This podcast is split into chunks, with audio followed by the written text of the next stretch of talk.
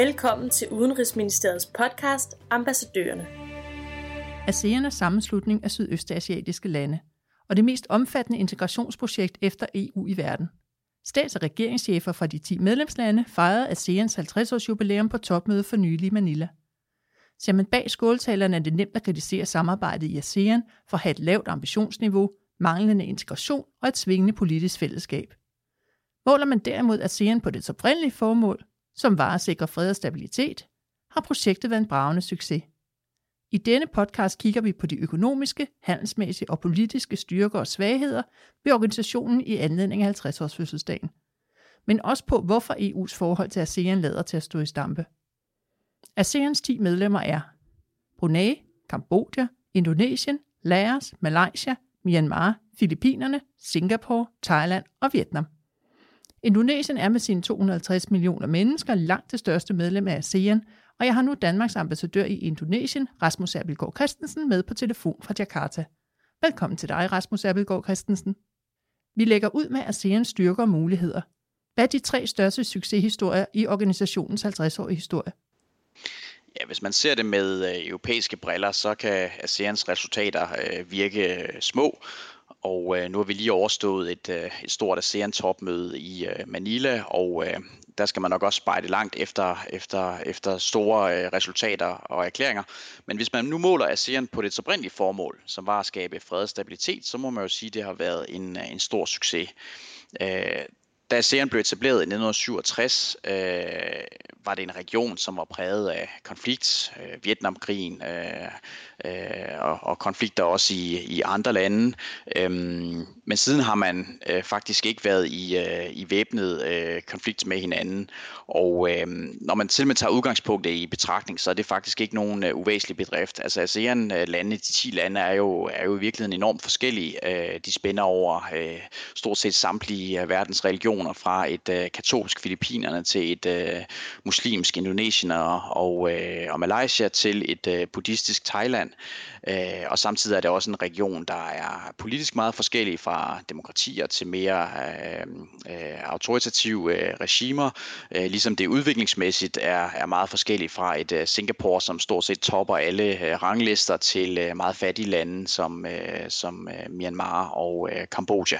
Den anden øh, succes i øh, ASEANs historie er, er, er selvfølgelig øh, fremdriften på det, den, i den økonomiske integration. Øh, det er gået langsomt, og øh, øh, hvad hedder det, og der er også rum for, for mere, men man er trods alt i en situation, hvor man øh, 1. Januar 2016 fik øh, etableret et egentligt øh, fællesmarked, som vi også kender det i Europa, nemlig ASEAN Economic Community, AEC, øh, og øh, og der er øh, visionen, at man øh, får skabt et, øh, et, et regulært indre marked med fri bevægelse på varer og tjenestydelser, men også øh, arbejdskraft og, øh, og investeringer.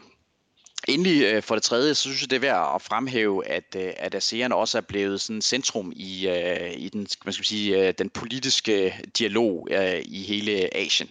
Igen, det topmøder, vi lige har været vidne til her i de sidste dage, viser jo, hvordan ASEAN er selve omdrejningspunktet for stormagternes interaktion, både med de 10 ASEAN-lande, men sådan set også med, med hinanden.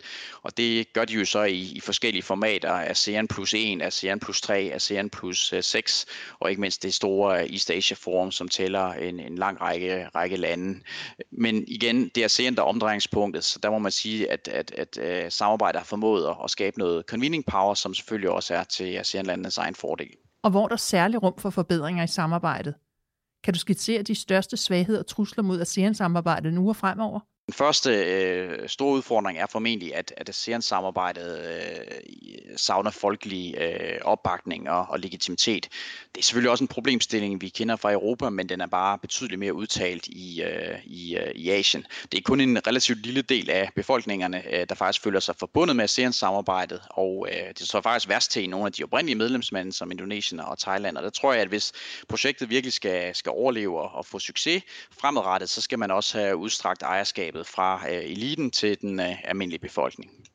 For det andet, så øh, halter den økonomiske integration. Godt nok har man fået etableret det, øh, det her fællesmarked, som trådte i kraft øh, den øh, 1. januar 2016. Men øh, vi er stadig i en situation, hvor man, selvom man har fjernet en, en, øh, faktisk 99 procent af de formelle tolvbarriere, så er det stadigvæk den sidste procent, som formentlig vil gøre den, øh, den største forskel i forhold til at skabe øh, reel øh, frihandel. Øh, handlen internt i ASEAN-området er stadig kun omkring øh, 25 procent af medlemsstaternes samlede handel, og det er meget, meget lidt. Hvis man kigger på det tilsvarende tal for Europa, så er vi oppe omkring øh, 60 procent, så der er bestemt øh, rum for forbedring. En af grundene til, at man formentlig ikke er kommet videre også øh, på det økonomiske område, er selvfølgelig, at ASEAN har ret svært ved at, at sikre, at man kommer fra øh, hensigtserklæringer til øh, egentlig implementering. Øhm, og det handler jo både om, at, at, at man ikke har en, en slags overnational øh, institution, der kan tvinge medlemsstaterne til at, at, at gøre det, man har besluttet i fællesskab. Øhm, men også, at, at der ikke altid er hverken vilje eller kapacitet til at, at, øh, at implementere. Og der må man sige, at ASEAN-sekretariatet, som jo befinder sig her i Jakarta, er ikke specielt øh, stærkt. Det er faktisk øh, ganske lille. Øh, hvis man sammenligner igen med EU, så er EU's budget faktisk øh, næsten 8.000 gange større end ASEAN-sekretariatets. Og, øh, og det er klart, det, det betyder også noget i, i praksis. Og så er der selvfølgelig øh, for det tredje, øh, kan man sige, ASEAN-samarbejdet sådan meget mellemstatslige struktur og øh, konsensusdrevne beslutningsmekanisme. Det er det, de selv kalder the ASEAN Way, hvor man øh, øh, ligesom respekterer hinanden og ikke øh, øh, ønsker for eksempel at træffe beslutninger ved øh, afstemning eller øh, kvalificeret øh, flertal, som øh, vi jo kender det fra Europa. Og det gør også, at, at samarbejdet nogle gange har lidt svært ved at håndtere øh, politiske udfordringer, især internt i landene. Og det ser vi måske øh, mest markant markant udspille sig i de her øh, måneder, hvor vi har krisen i øh, Myanmar. Øh, og øh, der må man altså konstatere, at ASEAN-landene har haft meget svært ved at finde en øh, reaktion på det. Øh, det er klart, at der er nogle af ASEAN-landene, blandt andet Indonesien og Malaysia, som er meget optaget af, af, af krisen, mens at andre øh, ASEAN-lande dybest set ikke ønsker at, at, at blande sig. Og, det kan, og der kan man altså ikke blive enige om en, en fælles linje, og det får jo selvfølgelig ASEAN til at, at fremstå øh, svagt. Endelig så øh, hvis man kigger frem, så er det klart, at, at ASEAN-samarbejdet også risikerer at blive fanget i sådan lidt en, et, et, et geopolitisk øh, spændingsfelt mellem, mellem særligt øh, Kina og USA, som jo formentlig kommer til at dominere hele Asien og, og Stillehavsregionen øh, i de kommende år, altså konflikten mellem, øh, mellem Kina og øh, USA. Men der er også andre regionale stormagter, Rusland, Indien, Japan og Sydkorea, som, øh, som har interesser, og øh, hvis ikke man formår at stå sammen, så, øh, så kan det blive rigtig svært. Og, øh, og der har vi jo selvfølgelig set det især i, i, øh, i spørgsmålet om det sydkinesiske hav, at vi har nogle ASEAN-landene, som er mere læner sig mod Kina, og andre som øh, blandt Vietnam, som har, har andre interesser og, og måske kigger mere mod USA. Og der risikerer man altså, at, at, at spørgsmål som for eksempel det sydkinesiske hav kommer til at splitte øh, samarbejdet og, og øh, i værste fald øh, rive det fra hinanden. Mens andre stormagter som Kina, USA, Sydkorea, Japan og Indien bejler til ASEAN, har forholdet mellem ASEAN og EU stået i stampe. Hvordan kan det være, og hvad er vejen frem? Det er jo sådan, at, at EU i, øh, i år faktisk kan fejres 40 år for etableringen af, af relationer til ASEAN, og på mange måder burde det jo være et år, hvor at, øh, at man kunne fejre, at de langvarige relationer øh, mellem EU og ASEAN har båret frugt, både politisk og økonomisk.